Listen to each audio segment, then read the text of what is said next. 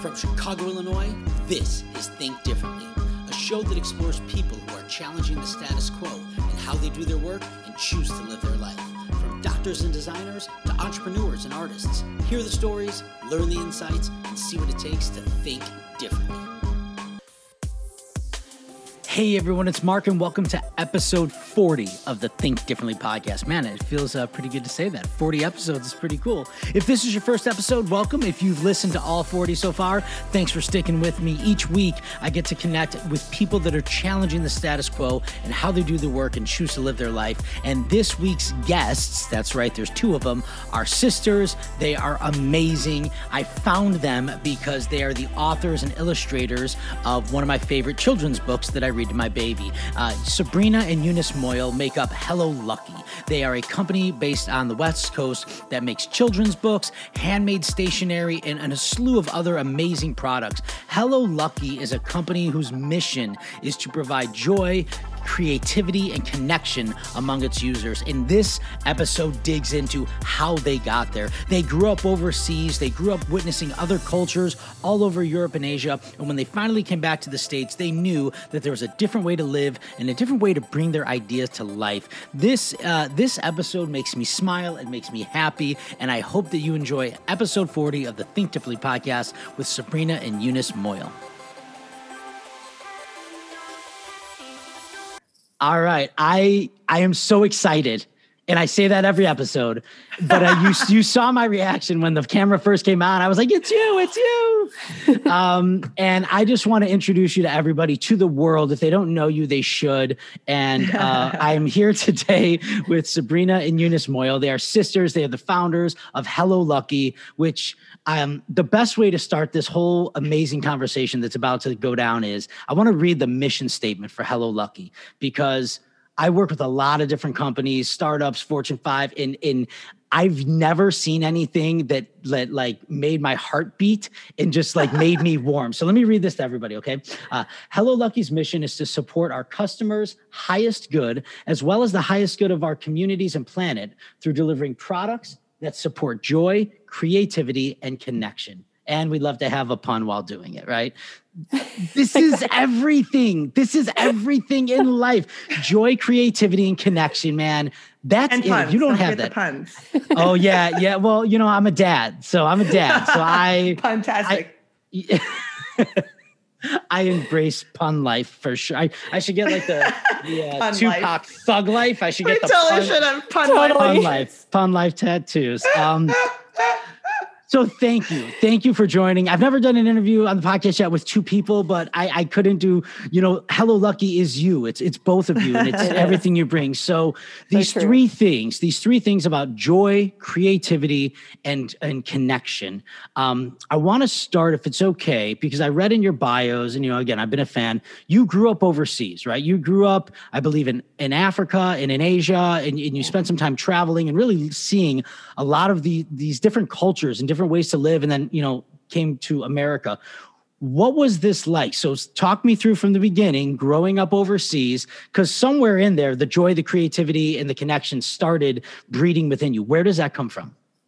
Uh, so many places. Um, I mean, for one thing, a lot of our, t- our childhood was spent in Asia. Um, and this was in the 1980s and 90s, um, mostly in the 1980s um, when things were a lot less westernized over there. It was a lot less mm-hmm. developed. The pace of life was, um, well, things were just much. There were a lot of small businesses. Like when we were growing up in Taiwan, there were like night markets.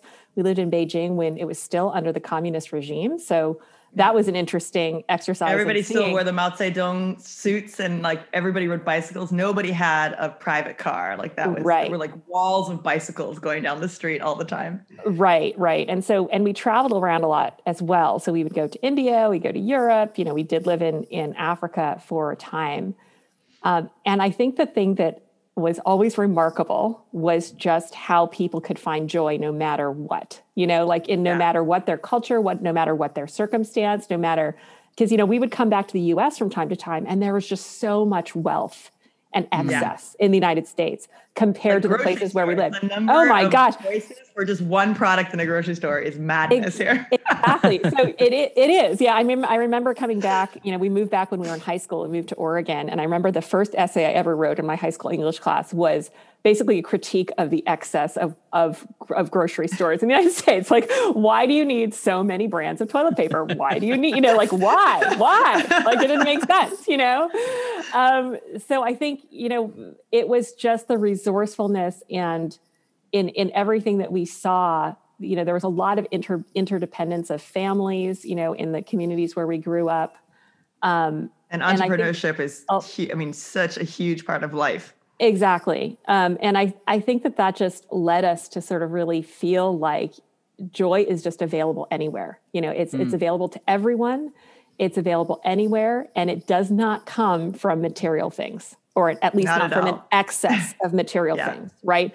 Joy yeah. actually comes, you know, and we were exposed to all these different cultures. So different religious traditions, different way, family customs, different, you know, and, and it was really Eh, you know joy really came through in, in our experience anyway and our mother was you know very social she she's from taiwan and so she had a lot of friends and stuff when we were growing up in Taiwan that we would connect with, like playing mahjong, and we would go to like antiques and go shopping. Oh, mahjong! I know mahjong. yes, exactly. We go to like you're, you're talking to the youngest son of like a Jewish mother in Chicago. They would all get together God. and play mahjong. That is fabulous. Yeah, I mean, gossip and play mahjong yeah totally. yeah and and i just think you know there there was so much that was meaningful in our childhood that did not that that had to do with connection that had to do with family that had to do with creativity. Like our mom was a, like a crafter. She was always like quilting or sewing or you know baking or doing something and teaching and she would never buy us like things like the barbie dream house. No way. Not yeah, not even an option. So we would have we, i remember we made our own barbie dream house out of a dining room chair and all these like cardboard i remember painting like little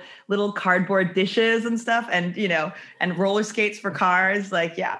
Yeah so this is yeah. really interesting so I, I've I've said in the past that if your parents are Wall Street power brokers, you're going to grow up to be a vagabond hippie. And if your parents are vagabond hippies, you're going to grow up to be a Wall Street power broker, right? There, there's this, and maybe maybe it's something more Western where you're always trying to get out of where you came from. But most likely in life, when you look back and you know connect the dots, you're like, I need to go back there. Um, but what's interesting here is that you know, again, like my introduction to you is is really through the books, right? Through your children's yeah. books. You've sold over a million copies of these children's books, and I will tell tell you, I get goosebumps again right now talking about it. but um, it, it's really interesting. This is a good point to jump into this. Um, I was redoing my website. My wife was helping me with some copywriting, and I said, "Hey, look, I want you to look look at Seth Godin's website. If you know who Seth, are you guys fans? You yes, know Seth Godin. I, I know who Seth Godin is. Okay, so the way that he writes, it comes off as his, is, as if he's just talking. It's so simple. It's so to the point, and there's no barrier for entry with buzzwords or anything. I'm like,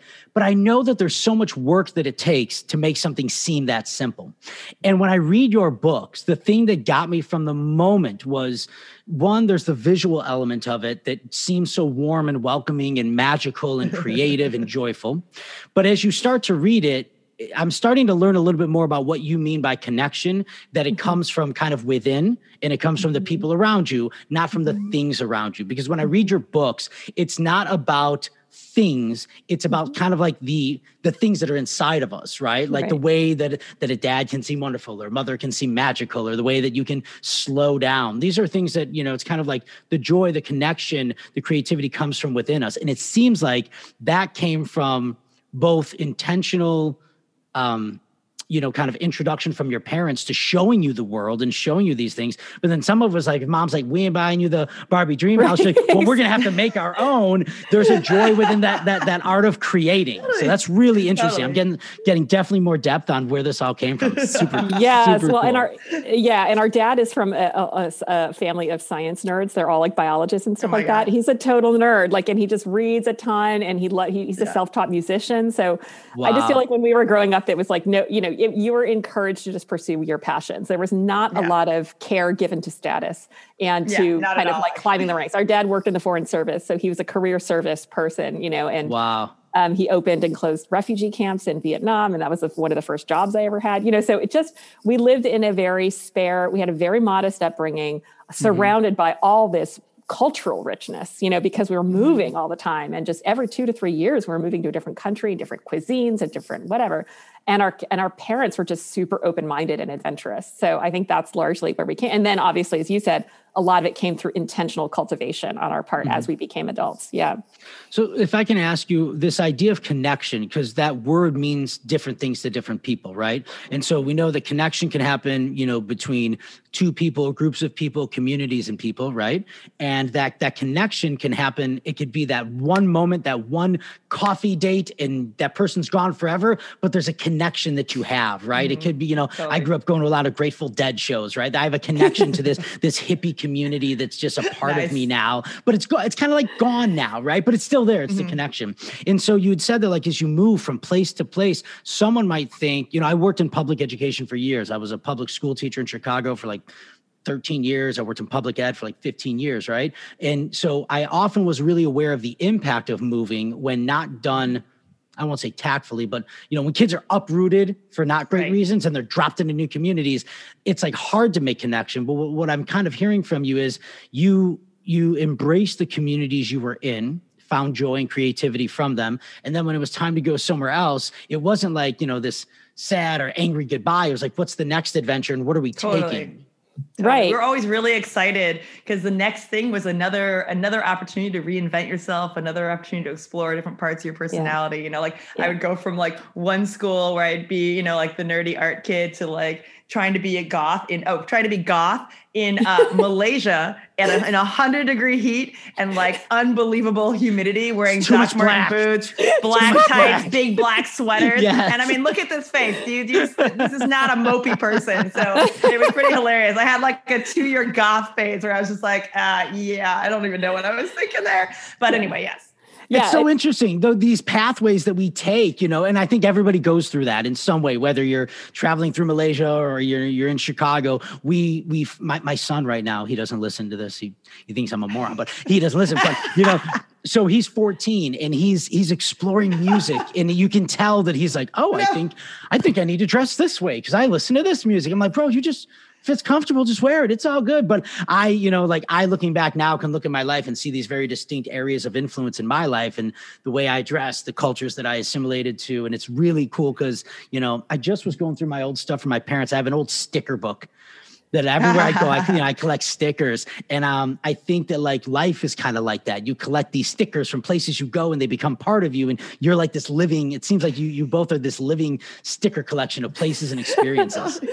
that, that's a good way to put it. Uh, the other thing I'll mention is that at the schools where we went, there was a culture of accepting yeah. people who were new. Everybody was, a lot of people were transient, you know? Yeah. And okay. so, and that really screeched to a halt when we moved to the United States and went to oh, a yeah. school where everybody, it was mostly, it was non diverse, mostly white, mm-hmm. and most of, and we're half Chinese and half white, half from Minnesota. Um, and, and, you know, a lot of the, um, most of the kids had not either traveled outside of the state or out of the country and had known the same people their entire lives. So they just mm-hmm. naturally mm-hmm. didn't have that muscle of embracing yeah. and being curious, you know. So we were quote unquote exotic or, you know, weird or whatever, you know. And so it was just, but it was just interesting. So to me, that that connection, connection is the ability to connect is a muscle that you can cultivate yeah. by exposing yourself to different people, to traveling if you can afford it, right? You know, traveling, exposing yourself to different experiences or just exposing yourself to different content online.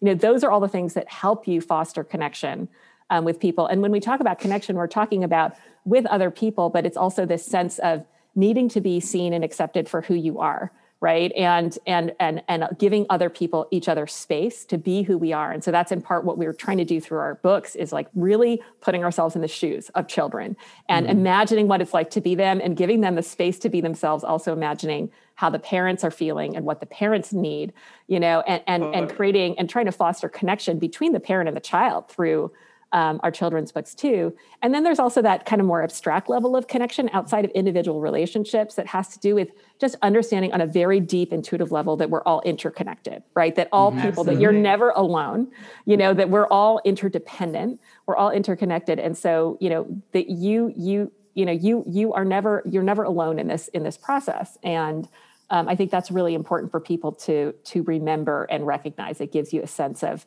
of kind of inner sort of peace and it reduces anxiety so that you can tap into things like creativity and joy. So you said something that I, I need to like dive into just because like I'm Mark and this is what I do. but you had talked about the connection is a muscle that you can exercise and you can grow, right? So people that mm-hmm. might feel they're they are isolated, which might be the opposite of connected, right? They're isolated, they're independent, they don't have the ability to connect on on somewhat of an interpersonal level with other people.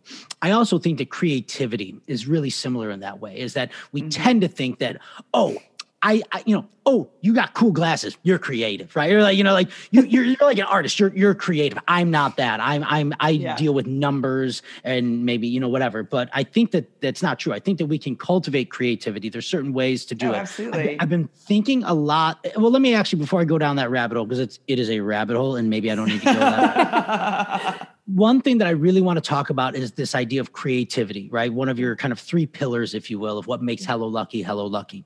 And I had said earlier that there's something really unique about the way that the visual treatment of the book, the words, and and again, my wife, she told me, goes, make sure you tell them that we love Viva Papa Vamos. Like that's our favorite, but you know, that's that's the thing. And so um I know, uh, you know, doing human centered design, the design is not the art of putting as much in as you can. It's about deducing them as much as you can to leave the core that resonates with most people. And so I really want to get a little insight into the creative process and how you make these books. Like I talked about, Seth Godin just speaks so simply. It just, it just makes sense. When I, when I see your stuff, when I read your stuff, it just hits you square in the in the bullseye. So what's the design and the creative process like to make that come to life? Hey, it's Mark. Real quick. So, at this point in the conversation, Eunice had to step away for just a moment, but check out what Sabrina and I talked about. where, where is everybody right now, by the way? Where are you located at? I am currently in Stinson Beach, California. Um, okay. Eunice is in San Francisco. Got it. And is that, are you like northern? Where is that in, in Yeah, California? that's an hour north of San Francisco. Oh, wow. That's really. Yeah far north. Yeah. Very yeah. cool. Hey, it yeah. said um it said in your bio you were kind of an arts and an education like advocate. Yes. What was that? Yes. What was that? Yeah, yeah. So um, I started out working um, for the state of Massachusetts, doing grant making for artists' residencies in public schools, and also partnerships between schools and like arts institutions, like museums and, and symphonies and stuff like that.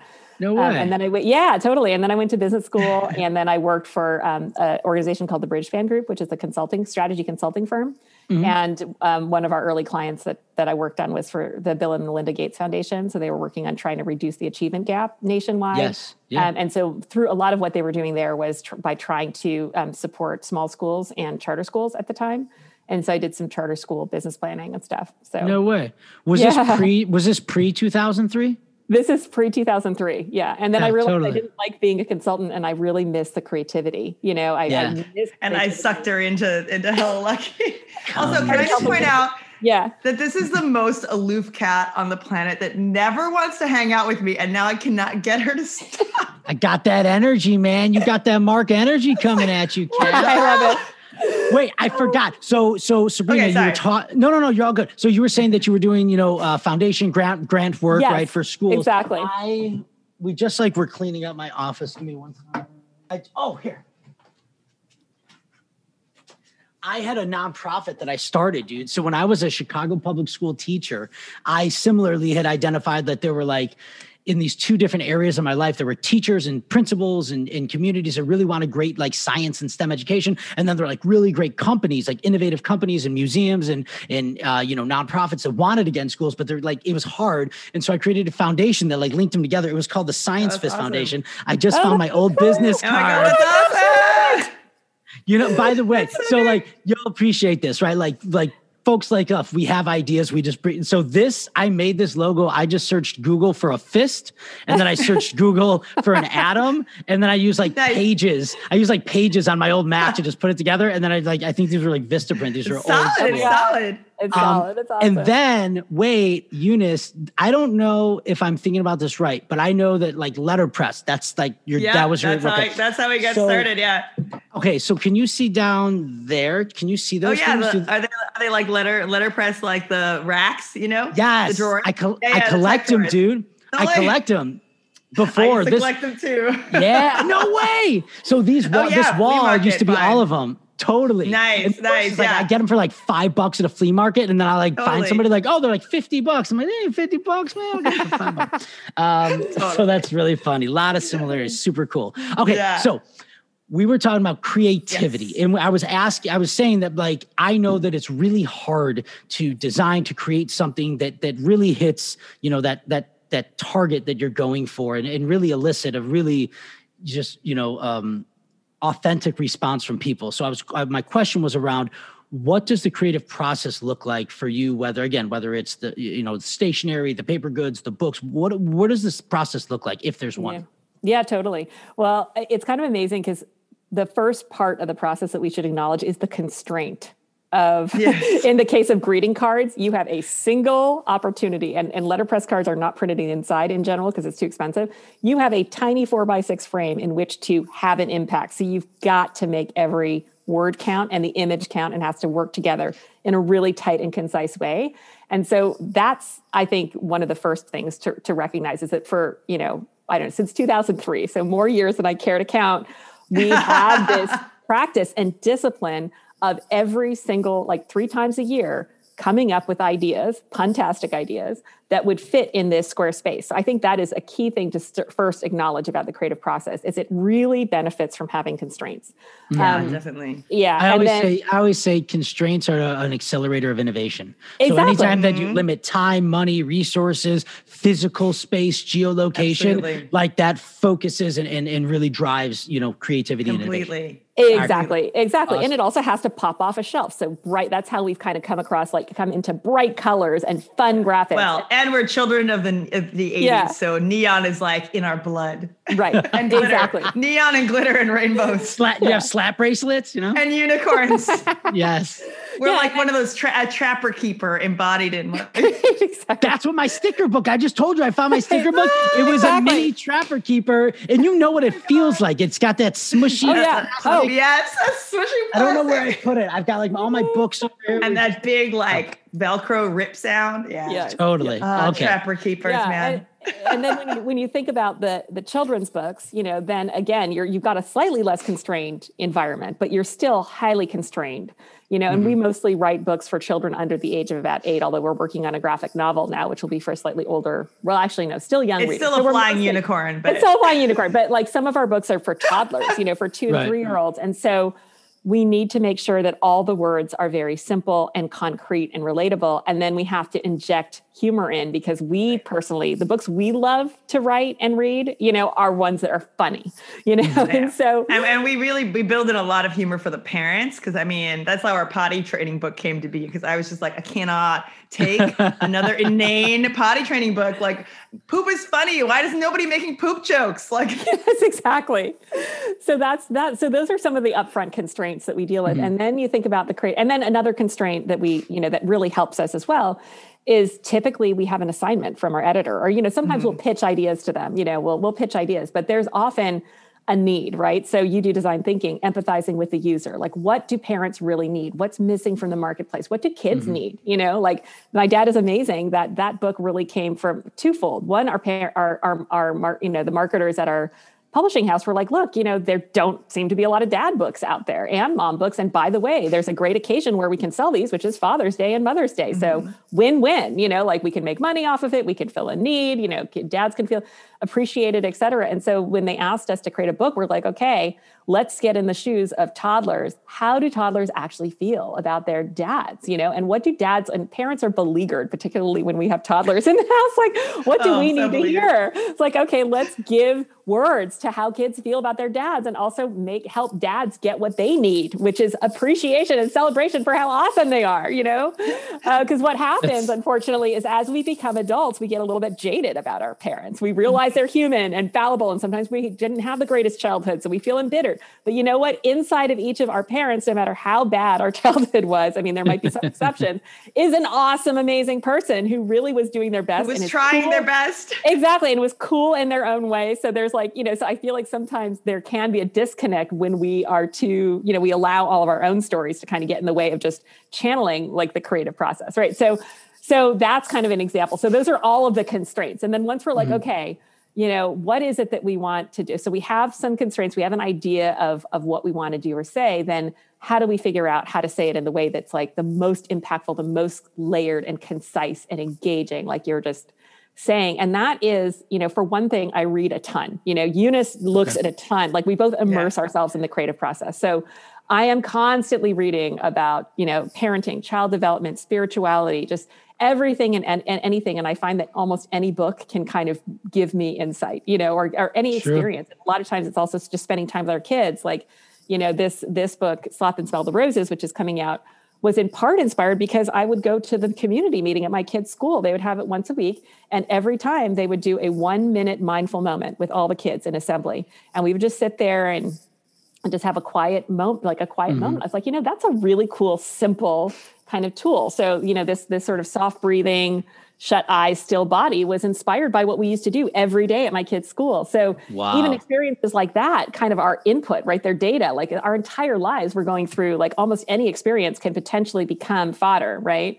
Yes. And so it's like constantly being open and aware to everything that's that's around you and and inspiration can strike anywhere. And Eunice is the same thing. She takes dance classes all the time. She's constantly Yeah, I'm like know, sewing, like yeah, talk about how you kind of stay I was say, I like flow, I feel know? like yeah, it's totally like a flow and like joy and like finding joy in life is sort of like my version of religion and meditation really mm-hmm. more meditation. But like you know I, I like started roller skating. I'm 48 years old. I started roller skating this year. And i look at roller skating but i like embrace like the full-on 80s of it. I'm like purple skates with glitter toes and like light up wheels and like just all of it. Like bring Do it you have leg warmers? Are there leg warmers um, right now i actually am wearing leg warmers right now.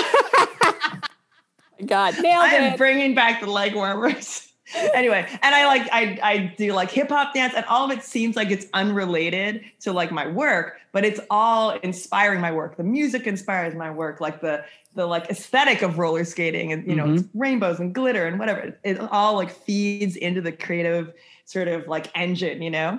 Um, yeah. But yeah, I'm constantly like listening to music, looking at. I mean, I look at Instagram, Pinterest, well, constantly. And I'm just constantly just sort of, I love to travel and see how other people design things and how other cultures design things. I'm just like, yeah, a sponge all the time. Right yeah. This is so fascinating. I like when i hear you talk eunice like one word that's coming to my mind or, or a noun is like mood board. Like you're kind of like you live in that mood board world right? I do and live so, in like a right? constant mood board. Yeah. and then sabrina what i'm kind of hearing is that your your inputs tend to be um you know more direct meaning like the mindful moment at the kids school and then also yeah. through through word right? So you input through text through books through maybe podcasts things like that. You're like you're inputting information that is really objective, meaning like it's written in word, it's printed. Whereas Eunice, maybe you're more on that feeling side and you can kind of, right? And between the two of yeah. you, that's where the magic happens that yeah. puts these words and these these visuals we do have together. Sort of amazing symbiosis. It's like yeah. a really nice balance where like it she is. has all the like intellectual information and I'm like,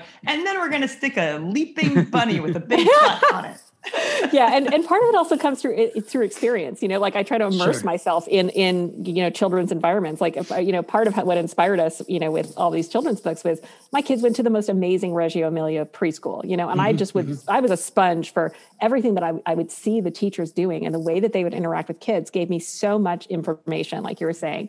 You know, and I also do um, nonprofit work with this organization that brings kids together from diverse backgrounds and teaches them about empathy through music and they have all these fun little like gametivity exercises and stuff. So just spending time with those kids they do it out in nature and just watching the kids and seeing how the educators interact like that type type of experiential learning too really informs um, kind of all the information. And then you know next step in the creative process is kind of just how do you then channel it and make it your own right and so mm. for me what that looks like is typically meditation um, you know, I, I try to do that as regularly as possible. And a lot of times, like I'll be like lying on the floor doing like breath work, deep breathing, and I'll just try to connect to this source of creativity or this source of higher information. Like I really believe that we're all kind of interconnected. There's like this kind of consciousness where there's no new ideas. Like there's there's yeah, all this there's wisdom. No that's Just, there's there's mm-hmm. wisdom that's just out there, and you kind of just need to, in a mindful way, like connect to it you know kind of d- detach from your thoughts connect to this flow of wisdom and things do come to you like ideas mm-hmm. just flow into you and you can just tap into that stream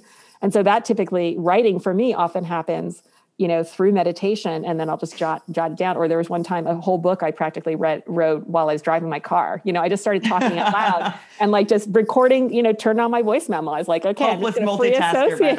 I know. I'm in a free associate and just like think and, yeah. and, and, write when the and the key with creativity with writing anyway, and it might be similar with visual and other arts, is the moment inspiration strikes, you've got to harness it. Like you've got to yes. you got to write it down, you got to capture it. Otherwise it's gone because all of your thoughts will and distractions will come and you won't have access to that anymore. So, yeah. so can, that's can I how ask you something? Yeah. real quick about this this kind of meditative deep breathing approach that helps you right in this creative process is it is it a focused session where you're trying to focus and meditate around this concept that you're trying to kind of you know bring to life or is it non-focused it's usually focused Okay, so you're like sitting yeah. down, you're like, hey, this book is going to be about mindfulness. There's this thing, there's this opportunity. The constraint yes. was given to us. We're going to focus on, you know, headspacey mindfulness type stuff, right? Um, yeah. And then that meditation, it's like, okay, just get in that, that kind of state where these ideas are coming at you and you're capturing yes. them.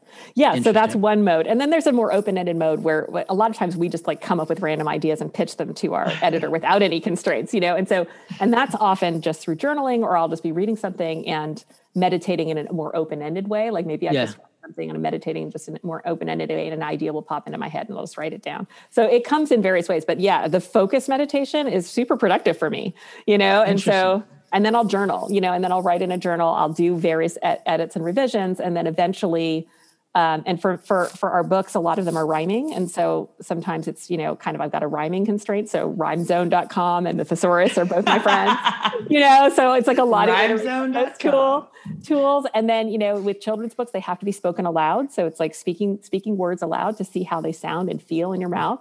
Um, and then, and then, you know, once the words seem like they're more or less right, then, you know, I'm, I'm thinking about the images that go along with them. And often mm-hmm. I'll draft it, you know, an idea of what the images could be. But that's where Eunice really comes in and works yeah. her magic and takes it to a whole other level.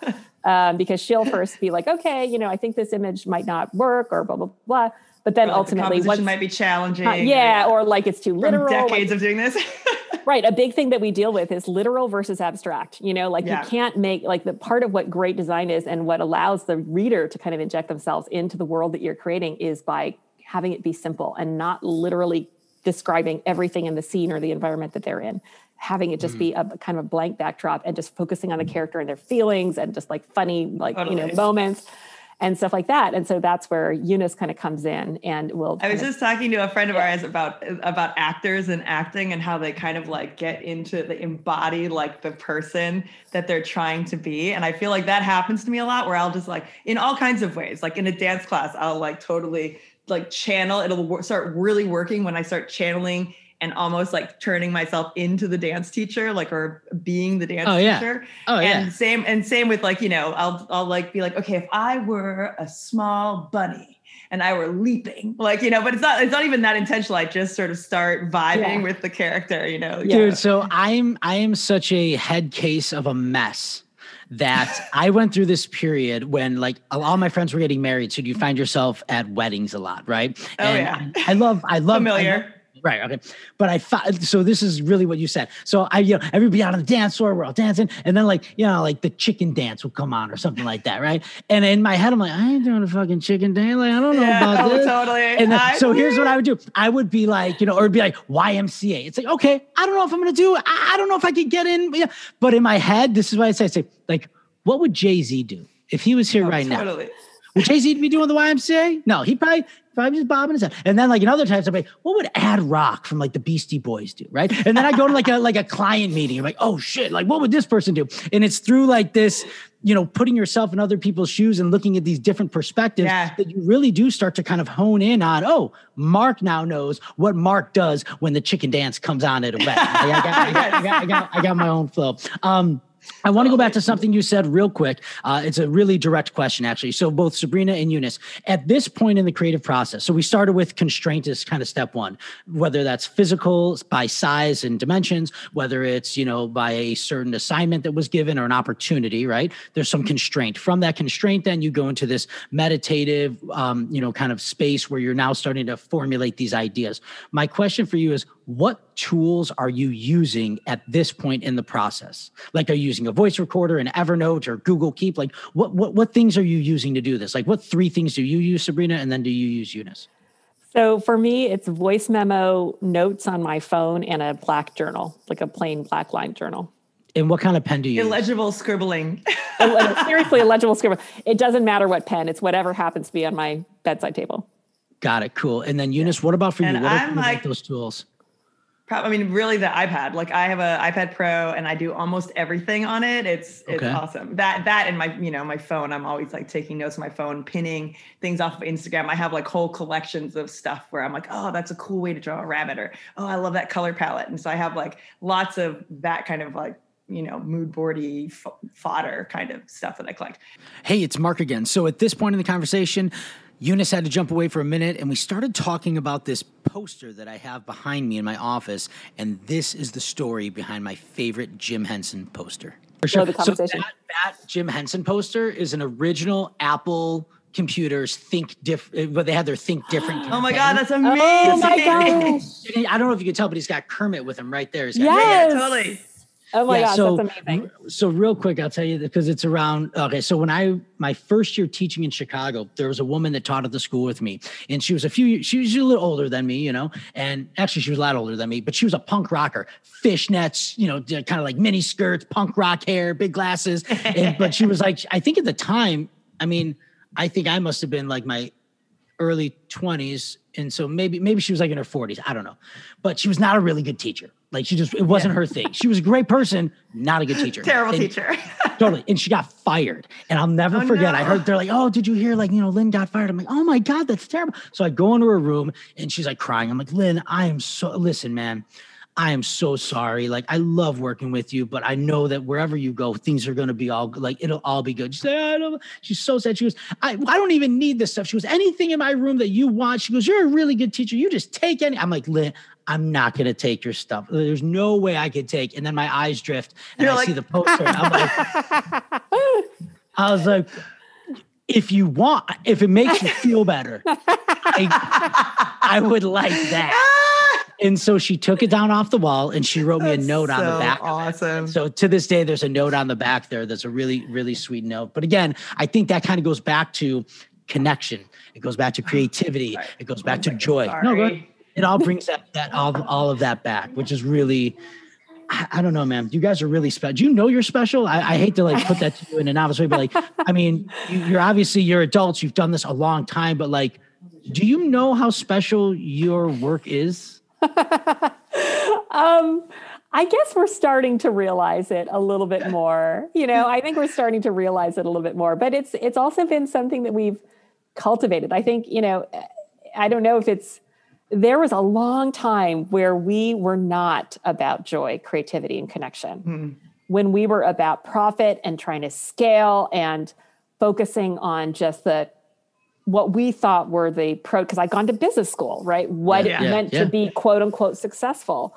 Yeah. And that was not, and, and that's when it was when we, miserable. It was miserable. and that's when we finally were like, enough. We got to totally reorient. We've got to figure out. That's when we started thinking about the mission of our company. Like, what are we really mm. here for? We're not here to make money. Like, we're not here to, you know, yes, we have to pay the bills and whatever, right. but that's not what gets us up in the morning. So, you know, so I mean, to your question about do we do we know that we're special? I think we're starting to recognize it just because we know what it was like to be in more of the quote unquote rat race and to not be aware mm-hmm. of what it really truly means to create something that is of value and that really mm-hmm. means something to people. You know, it has to mean something to you first. And you have to be doing it for the right reasons, for a higher reason. And then people can see that immediately and it and it helps lift them up too.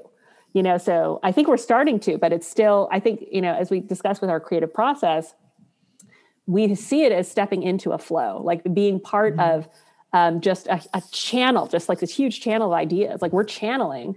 And so the key with that is just to not get attached to anything. You know, like we go yeah. through so many drafts and illustrations. And one of the things we pride ourselves in, especially now that we're doing more collaborative work, is not getting stuck and attached to any one thing. You know, like if it's mm-hmm. not working, let it go. We just like, all right, you know, let's move on to the next thing. Without taking it personally. And I just think that is something we've learned too yeah. over time. And that is so important for anyone who wants to be creative. Like the stereotype of the artist is that it's someone who's super egocentric. Actually, no, the artist is actually the opposite. A good artist, you know, is someone who is Empathetic. completely empathetic and detached from ego. And they don't even necessarily, I mean, they see the work as their own to some extent, obviously. You have to have property rights and all that stuff. But mm-hmm you know, it, like I forget the words that I've written half the time. Eunice forgets. She's like, "Did I draw that already one time?" I know totally because it's like it's kind of just coming through us, and like you know, we're just and and people also tell us like, "Wow, you guys are so productive," and it's all I think it's also because we're not precious about anything. We're like, "All right, let's yeah. see if this is working." You know, we talk about like throwing spaghetti at the wall yeah. and seeing what sticks. Totally. Yeah, eh, yeah. We you know, throw away work, so much stuff. We throw away so much stuff, and that's just like it's about the creative process and not getting attached to the outcome. You know, and and it's probably pretty stereotyped to say that, but yeah. Well, I, I don't think it is because I think that well, there, there's three things you brought up. I need to hit on. One is I think that it sounds like in the in at, at, this portion of life that you were in, where you were, you know, it sounds like you know trying to build business, scale, build business, grow profit margins, you know, scale, scale, scale. Like it doesn't feel good sometimes, right? Like you're chasing the wrong thing. I think in some ways that's like dating, right? When you're young and you're dating, you're like, oh, maybe I want to date a goth girl. Maybe I want to. Oh, I need somebody more preppy. like, and you're like, oh, this just doesn't work. Like I need this. You know, I don't need like yeah. uh, what's on the outside. And the the other thing that you said was that you know uh, being detached from ego. Because i had said i'm like do you realize you know how special you you are? Because without you both this doesn't exist right? Like i never mm-hmm. see this book. I never have those moments that like my my baby you know i have a 14 year old an 11 year old and a 16th month old he walks to me with the book. He goes and he gets it and he Aww. you know like and, it, so and those, those moments those moments do not happen without the two of you. Yeah. So th- thank you. Um, but the, the thing you said around being detached and, and being attached from ego, and um, Bruce Lee had a quote about being water. Right, water, mm-hmm. water just flows. Totally. The, the Tao Te Ching has has a lesson around water, right? And and that comes to mind when I think a lot about what what a business, what a what a relationship, what what just production of ideas should be. They should flow. They shouldn't be. Yeah. They shouldn't be static. They should be dynamic. And then the third thing that we we um, that you started to touch on here was that as you're doing collaborative work, not getting like married to the thing and being okay to throw it away. And um, I heard something that really resonated with me, which was you know in dealing you know I deal a lot with again like some startups, um, help coaching them through stuff and the the idea was don't get married to your idea get married to the people and the problem you're trying to solve because if you oh. go to the people you, you'll never go wrong right the people will tell you or you can elicit from them where that pain is what their desires are etc but if you're just like oh this is my idea and i got to jam it down their throat it just it yeah. fails every time so it's really interesting totally. to hear how how connected you both are to the process to the output and to the journey. You know, I think um, you know, you've got young ones, right? Like parenthood is a journey. They're never like, I'm a great parent. I did. I'm good, right? Yeah, that, never, that day no. never comes, right? never as soon comes. as you you get like one man. minute and then something terrible, like ridiculous happens. You're like, well, never mind. I always say parenting is like long term investing, right? One day, one day, like never look at your stocks. One day, your door's gonna open. It's gonna be your kid. He's like, you know, I made a good choice. I'm functioning human being. Yeah, I'm like, the fuck? how did this happen? How does that like that's yes, one day we'll get the returns, the fruits of our Such a great analogy. It's that is a great analogy. I know. Plus parenting on COVID, a whole other level because you're basically dealing with a market in crisis. Oh right? You're like long-term investing in a market in crisis, like social yes. unrest, policy changes, like everything. The markets are just like all over the map. So yeah. my kids go to Chicago public schools and they go uh-huh. to a uh-huh. very typical Chicago public school. Yeah. And you know, I I obviously live a, a, different life than than most. I would say, you know, just the the type of work that I do, how I work. I work on my own, right? And my kid must have overheard me say one day that like I don't need an office. Like the world is my office. I don't need to go to a place. I love going to places to work. Yeah. I like when I need creative work done, I know that there's certain conditions that traditionally will elicit that, right? When I need to just like get get stuff written out, I know places to go. And my daughter she's 11 she's a little she's a tween entrepreneur she has like an online what she has an e-commerce site she makes handmade it. cosmetics and she sells it it is the cutest thing amazing. she's a she hustles she's such a good kid any rate um she said to her teacher once, her teacher's like, if you don't sit down, like, how are you going to get a job and work in an office one day? She goes, uh, I don't need an office because the world is my office. I was like, oh, yes, yes. yes. well, so I have these Tom and Jerry moments, I call them, right? Remember the old cartoon Tom and yes, Jerry? Totally. Yeah, totally. Tom, Tom the cat would have Jerry the mouse cornered. He, they have the broom, and then the angel would pop up and be like, no, don't, don't, don't. And then the devil would be like, get him, get him. So that moment was a Tom and Jerry moment because I was like, yes, she gets it. But I'm like, no, don't tell your teacher that. Like, I'm going to get yelled at him. Uh, so I think she's right, awesome. though. I think she's right. Right, though. She's, she's times pretty, are changing. Things are different. You know, they really are. And again, like the dynamic, and again, that's really what we were just talking about, right? Just mm-hmm. just being water, flowing through, yeah. being attached to a higher purpose. And for you, these higher purposes are joy, creativity, and connection. Mm-hmm. And whether that comes in the form of these amazing children books um, that you've written that really do transcend and they really hit the parent as, as well as they they they touch the kid. Um, you know, all the other products that you're serving and the, and the partnerships that you have at Hello Lucky, I can I can say that if I was a race car and I had those stickers on me, I'd, I'd want to have a Hello Lucky sticker on my race car. That's how that's how excited I am. that's amazing. Thank you. Thank you. Of course. Ah, oh my gosh, thank way, you so I was cleaning out my stuff and I got asked to do a presentation. Like th- this guy was like, Hey, listen, like I have 30 minutes till this big group that I'm in front of. Like it's like 150 people and we bring in guest speakers. The guy quit. Can you come in? I'm like, yeah, what is it? Like, what is this thing? And so he's like, just do whatever you want. You have the floor for 30 minutes. And so I bought my kids these blank books from Target. They're like blank uh-huh. books you could draw on. So I took yeah. one and I made my own book. And this is how I introduced what I do to this. It was the strategic introduction league league, and I, I told them a story about how I bought my website. Oh my and, gosh. You know, um, that like my work is like you don't need to rush to surgery. Most people need a general practitioner. You don't need to like go into surgery right away for your business or idea. We talked oh. about like how you yeah. So I made one of these. I thought about you guys. I love really it. That's funny. so great. Yes, I love it. I love it. Yeah, isn't yes. that a great constraint, a great format to, to like work it. in, just like the, I, the small book format? Yeah, a hundred percent. All right. So you you you were really gracious because you actually read the email that I sent inviting you to the podcast, and it looks like you actually like did some re like you're like oh you know who Marc is. That's kind of cool. So you know that each episode ends with the guest filling in the blank to this sentence. So I'm going to put you on the spot here. Fill in the blank. Um, Eunice and Sabrina think differently about joy, creativity, and connection. Happiness. it's still you know what? I think that the output of those three are happiness right? And yeah. it's it's so refreshing. Again it's so refreshing. I think that life really is about these experiences. It's about the people that you're blessed to to get to bump into and share your time with. And i'm really really grateful uh, that you were able to share some time today uh, on the podcast. Before we before we jump what should people know about hello lucky? Where should they go? I know you've got a new book coming out. Let the people know what's shaking with hello lucky and where should they follow Yes. So they can find us online at www.hellolucky.com and on Instagram at HelloLuckyCards. We have a brand new children's book coming out um, called Sloth and Smell the Roses. It's a book about mindfulness for small children, um, just fo- focusing especially on self compassion and how to take care of yourself when you have anger and sadness.